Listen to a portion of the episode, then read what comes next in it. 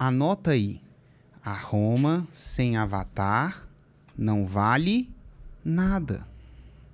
E eu acho que é uma coisa que eu tô vendo, que agora a gente jogou uma luz muito grande nisso na, na versão nova do Fórmula. Eu tô vendo, cara, os alunos, eu tô vendo lá dentro da comunidade isso passar batido.